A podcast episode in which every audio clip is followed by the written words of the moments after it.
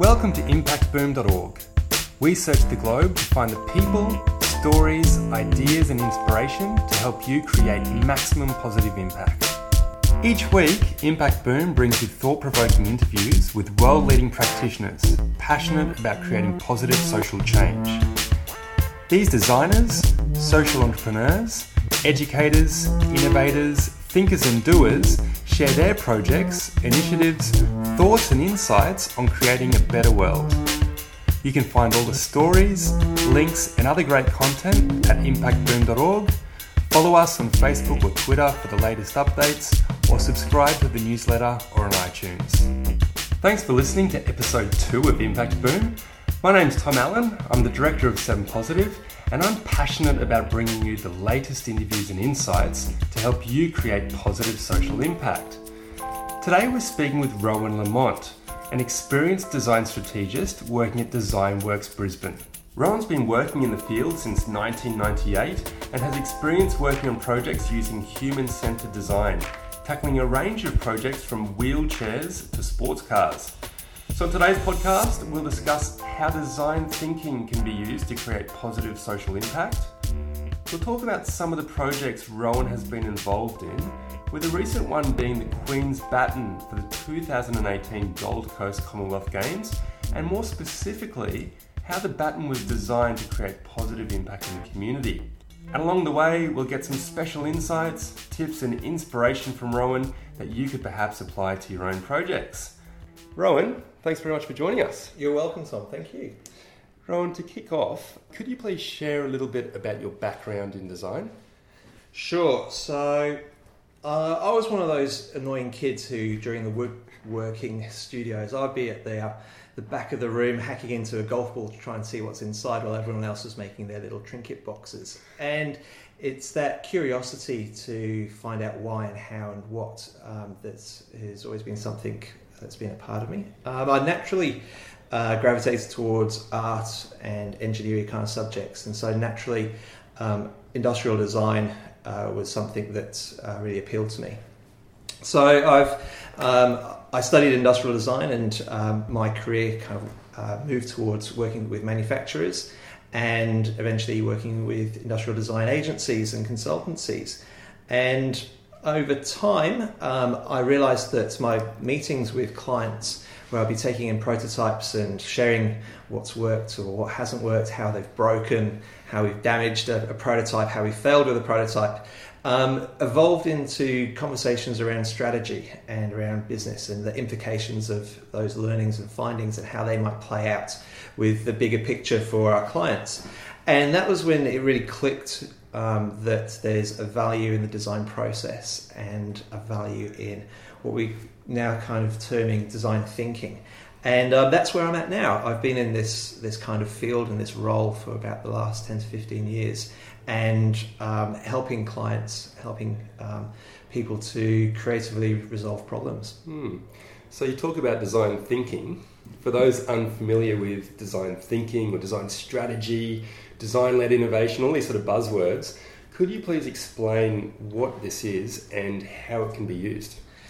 So, um, to bring design thinking down into a, nutshell, I like to talk about design thinking as applying the principles of a design as a way to positively resolve a problem.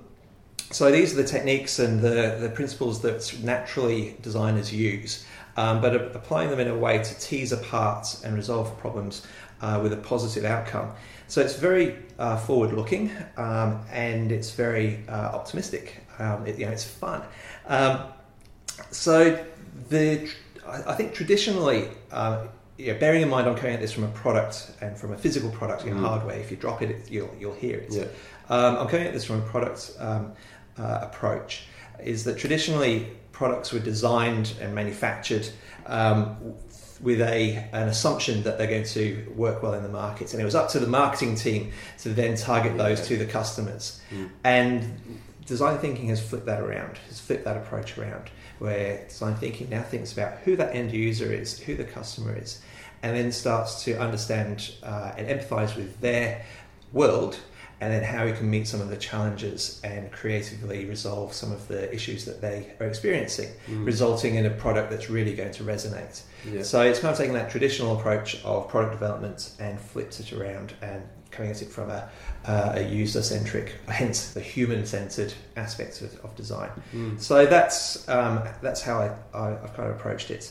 Uh, you know, with with design and with being a designer comes huge responsibility. You know, when you consider that everything that we interact with has been designed, Yeah. all of a sudden you start to go, "Oh, jeepers! This, you know, my design decisions have ramifications." Um, and uh, by using a design thinking approach, uh, you consider the impact um, that your design decisions have on the people uh, that it's going to be, it's going to interact with, um, and ultimately you're looking for meaningful outcomes. So yeah, that's what I mean by inherently optimistic. It's a Mm. forward-looking. It's uh, it's um, you know, I talk about it with a smile on my face. Yeah. Uh, it's I can fun. see ready for ear to ear at the moment.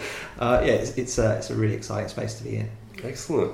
So, when you work as a design strategist, and from the projects that you've worked on recently, which ones do you believe have created that positive social or environmental outcomes? And what are some of the challenges that you typically experience during that research, design, delivery phase of a project?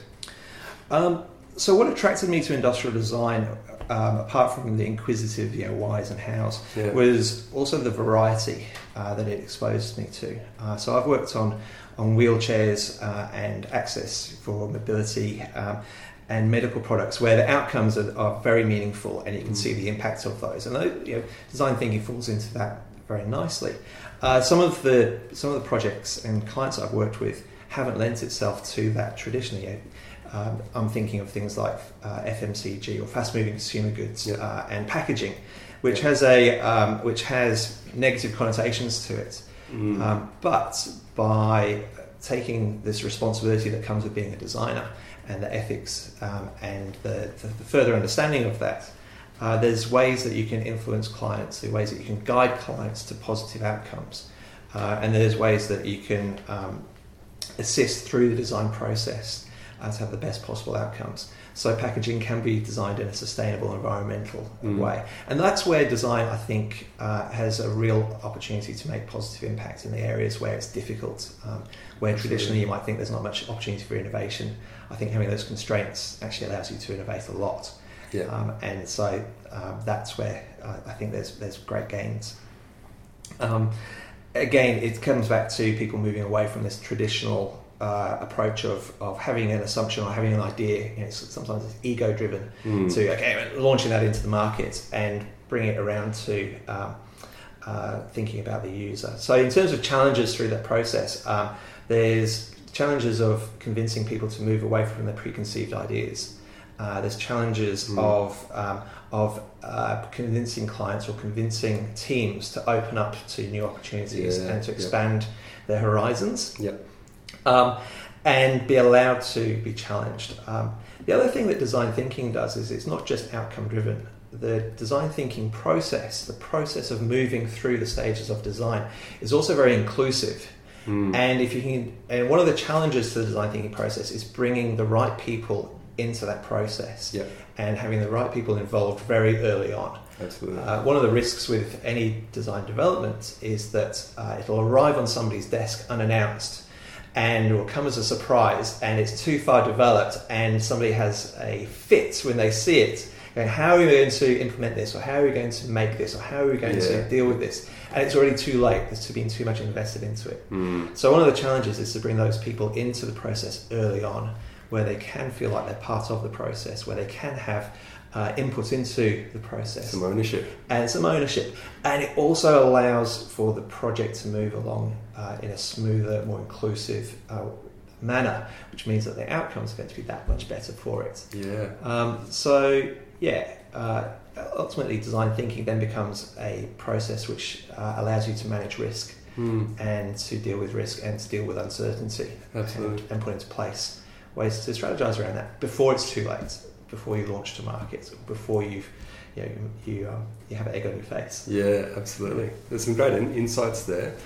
And we're sitting in the meeting room here at DesignWorks in West End, and around us we have an array of these really uh, innovative looking products hanging around.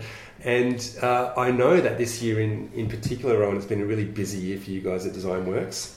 You, um, you won the tender in late 2015 to design the Queen's baton for the 2018 Commonwealth Games. So, could you please share a little bit about how you went designing uh, the, the Queen's baton? What is it, and what were some of the key outcomes that DesignWorks wanted to deliver upon? Okay, so the Queen's Baton uh, is the invite for the Gold Coast 2018 Commonwealth Games, and it is the iconic um, item which will um, start its journey at Buckingham Palace, mm-hmm. where Her Majesty the Queen will place her message to the Commonwealth into the baton. And this baton will then travel uh, through a relay around every Commonwealth nation, connecting the diversity of those countries together.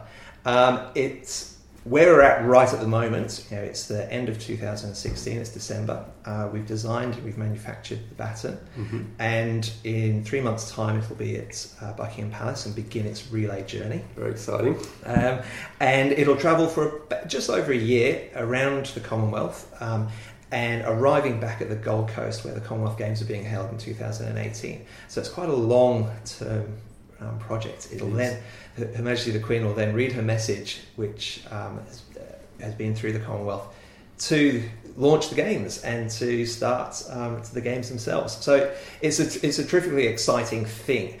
Um, talking about the project itself, there's there was two aspects to it. There was the physical item, yep, and there was also the experience uh, that it provides and it shares through the relay. Um, it's unique from a product design point of view in that traditionally product designers design one item that'll be used by one person mm. and multiply that. Yep.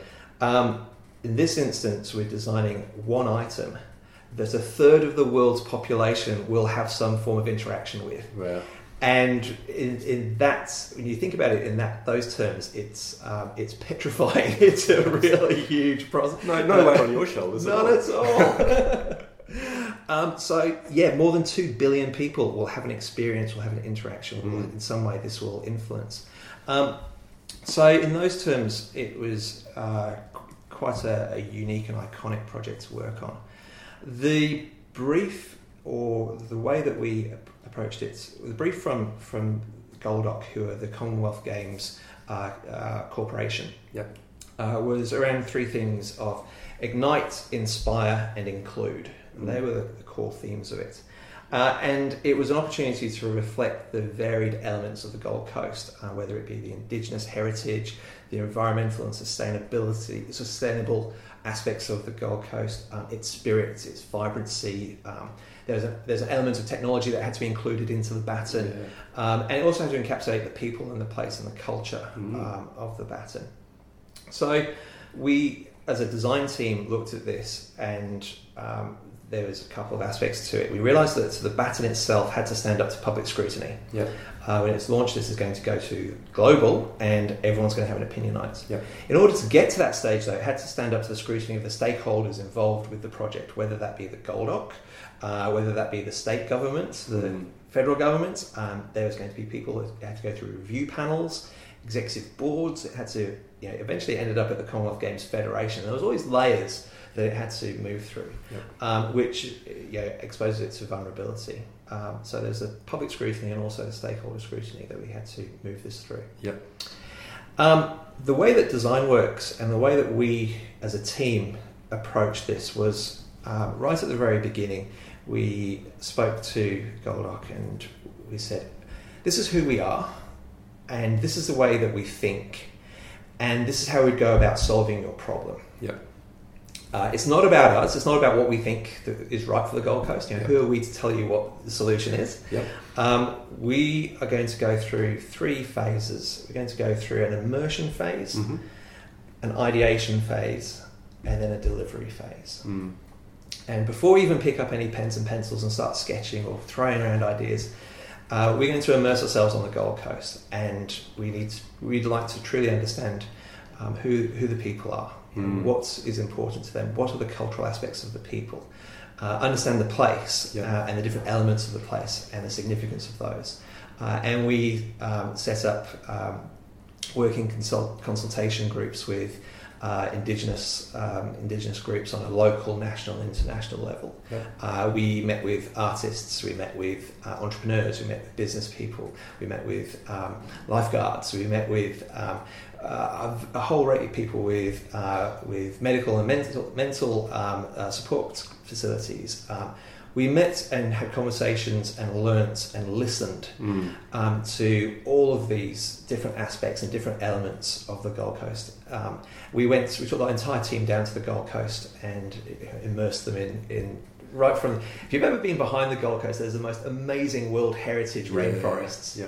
um, and all the way down through. You know, off the mountains down into the lagoons and um, and the flat area Mm. before then arriving into the built environment and ultimately the beach. Yeah. And this brought in fantastic insights and uncovered um, really surprising elements of the Gold Coast. Uh, we had fabulous experiences, and people shared with us incredible stories. Mm. Uh, and it was quite overwhelming. It was it was a lot uh, deeper and a lot more moving and challenging as a design team than we had expected. But at the end of that immersion process, um, we had we were able to bring it into uh, kind of focus it towards a narrative or a context that formed the foundation from which we were going to drive our design decisions. Yep.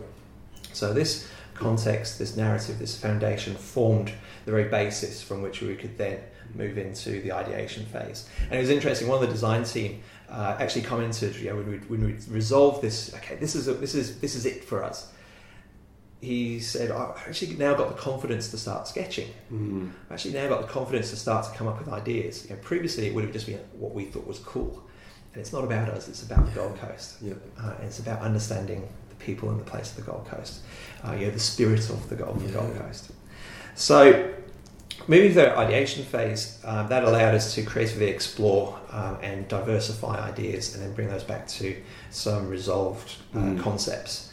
And they went through a, um, a filtering process to arrive at, um, at the final um, concept itself. So when we, when we got to that point, um, every aspect of the baton had been considered. Um, you know, from a product point of view, the materials that went Mm. into it, why there was a screw in that spot. Um, every um, every element of it had been considered and had a story behind it. There was a reason why it was there. There was a reason why that material had been chosen. There was, there was a reason why it was this shape or form and so forth. And we then moved into the delivery phase um, where we actually manufactured what we'd ideated. We actually put together and manufactured. Would have been very thing. exciting to get to that stage. Absolutely. I mean, the whole process was very exciting, Mm. uh, and it opened us up to all kinds of unexpected and serendipitous things. Absolutely. Um, but the, the final, it, we've now at a point where we've launched the baton to the public, uh, and as a design team, you know, we we love it because it's of what it reflects. Um, it doesn't reflect us. We love it because it's the right thing to have made. It, we love it because it's the right thing to have, have done Mm. um, and having that surety in it um, is is tremendously exciting. Yeah, I bet it is. So, in terms of impact, um, impact, as you know, is sometimes something that's very hard to measure. And so, are there any particular things that DesignWorks will be doing in order to try and measure that sort of impact? You know, in order to, to see that you're meeting those those um, those expectations and um, and delivering on on that that that that thing that, that the Queen's baton does as it travels around the world. Yeah, um, it's a really interesting time when you're talking to me, Tom, because we are in this in between um, phase where the, the baton has been launched to the public Mm. uh, and the public has received it. Yep. Um, and it's um, en route to Buckingham Palace where Her Majesty will, will put a message into it. Yeah. then it starts its journey. So the initial feedback that we've had from the public has been um, positive, and it's and it's certainly captured um, imaginations, and um, and people have an opinion about it, which is good, which is Mm. as we expect. Uh, I guess we would measure it in terms of going back to the ignite, inspiring, and include. Yep. Um, those are things that um, we will see uh, during its its journey. Sure. Um, I guess we were also balancing two aspects. We're, we're balancing the, the pleasure of it Mm. and we're balancing the meaning of it. And by, by pleasure, I mean the individual experience Mm. um, that it, it presents, you know, the, the object itself. Yeah, yeah. Um, and as a design team, we've been you know, hands-on. We've been very close to it. And when it launched, it launched in a big auditorium. It's a big fanfare, and it was the first time I'd seen it from a distance. Mm. And how is this going to uh, relate when it's running, being you know, running through the streets, and Yeah. as it comes through your town or your village or your city, how are people going to react and respond to it? What's the pleasure that's going to be had there? Yep. But there's also the meaning of it uh, and the messages that it sends um, and the stories that it shares and what it represents. Um, you know, it's one item that's going to be accessed and it's going to have impact and it's going to um, uh, have uh, an experience with two billion people. Yeah. And so the elements of um, past, present, and future, um, the elements around uh, sustainability and the environment. Um, the form of this is a loop. Um, yeah, represents coming together where amazing things can happen. Mm. Um, the identity and um, you know, the, the elements of, of where you're from Mm. uh, are, are, things, are stories that are, are deeply embedded in it. And those stories facilitate opportunities to share and discuss and understand how these elements are being experienced in other places. Uh, you know, the Mm. diversity of the Commonwealth as the baton travels through um, you know, Pacific Island nations, Yeah. uh, as it travels through um, these hugely diverse countries with their own heritage, their own um, uh, indigenous history, their own cultures, Yeah. uh, their own challenges. Uh, the the baton provides a lens uh, through which these uh, important stories can be shared from Mm. other people's points of view, uh, and the legacy of that I think is really exciting. Absolutely. Uh, you know, school groups after the baton has been and visited their village or their town or their school. Uh, what are the conversations that school teachers can have with their children um, after that about where where they might be from? What are their identities? Um, how are they? How do they think? Um, and how will they respond to issues of sustainability Mm. um, and pollution in our oceans? Um, how, how would they respond to environmental um, issues that are challenging their culture or, or their, their people in place? So I think the meaning of, of the baton and those stories have a, have a much longer, far-reaching uh, impact. Um, I'm also really excited to see um, the serendipitous moments that come through the journey of the Yeah. baton. And you know, we're having, as a design team, we're having to let go of the baton and see how the public responds to it. Yeah, and yeah. there are going to be things that happen that nobody could have planned for, and nobody could have forethought. That Mm. you know, there'll be a, there'll be magic that happens with this, which Yeah. is tremendously exciting, which is really cool. Definitely. So, so yeah, that's how we'd go about measuring Excellent. it. The things Thanks. that we're looking for. Thanks for sharing that. Now, the Baton's just been one of the projects you've been involved in, Mhm. and I mean, you've you've been involved in the design industry for quite a while now. How do you see that design industry transforming over the years, and where do you see design, social enterprise, social innovation heading from now into the future? Um, that's interesting. Um, I think we, we're seeing a shift away from what I spoke about earlier with Yeah. regards to having a great idea and launching it Yeah. and then trying to market it to, to get exposure. Yep. Uh, and it's now about um, understanding the problems, the tension points, uh, the bottlenecks that people Mm. have in their lives, and coming up with innovative solutions to those. Um, what's happened within the industry is that designers have figured out a language to share that with. Mm. Yeah, designers have been using this process for forever, but they've Yeah. actually got, got a voice now through which they're able to talk about design thinking and human centered design Yeah. and express how that provides value. Um, in terms of where I think it's going, uh, I I worked with a, I worked with a, a really great des- designer called Paul Bardini a few years ago, and we came up with a very simple idea based on a little ball maze. Like it's like Mm. one of those stocking filler toys you used to get as a child. Yeah. You used to roll the, the ball bearing through the maze. We came up with a, a giant one of those. You know, it's bigger than a, a dining table. Um, that you could angle around and shift around. We put this into public spaces, and what we observed was um, serendipitous interaction between people. You know, Mm. There was unlikely coming together of people. Um, I remember some uh, some greasy rocker and a, and a random grandma playing this game together and having a ball. Yeah. Um, I remember homeless people playing with children. Where you know, these these moments, um, we coined uh, random positive human collisions, which is Mm. just a way of kind of just jargon of saying Yeah. you know, the serendipitous moments of beauty. Um, and I think technology has a role in this. And I, I'm interested in, and I talk a lot about humanizing technology, Mm. And which means applying technology in a way that's meaningful to people. Uh, where this is heading, uh, I'm really interested to see what what comes out of things like Amazon Go, uh, Sure. and the you know the retail experience that has no human interaction. Yeah. Uh, and how is technology going to influence uh, and um, and change um, our interactions with, with people and Mm. interactions together? Oh, yeah, this goes back to it ties in beautifully with the with the Queen's baton. Yep. Yeah, there's elements of technology in the baton, Mhm. um, but how we selected those was wasn't based on filling it with features and, Sure. and cool stuff. Yeah. It was actually providing technology in a meaningful way that was going to be able to um, enhance the experience of it. So I'm interested in that. Um, in terms of people that are doing cool stuff at the moment, uh, in terms of social impact design, uh, some of the Indigenous programs that are appearing on a local, national, international level, level are fascinating Mm. really interesting. Yeah. And someone that's doing it really well is uh, the Corroboree exhibition at Dreamworld, Mm. um, and the way that that conveys and shares and involves uh, and uh, excites people around Indigenous culture Mm. and provides it in a in a in not just an, acce- an accessible way, but within levels of accessibility Sure. that uh, I think is really exciting. What's happened happened there. Um, in terms of businesses doing exciting stuff in in that in the design thinking space, um, there's a local Brisbane entrepreneur.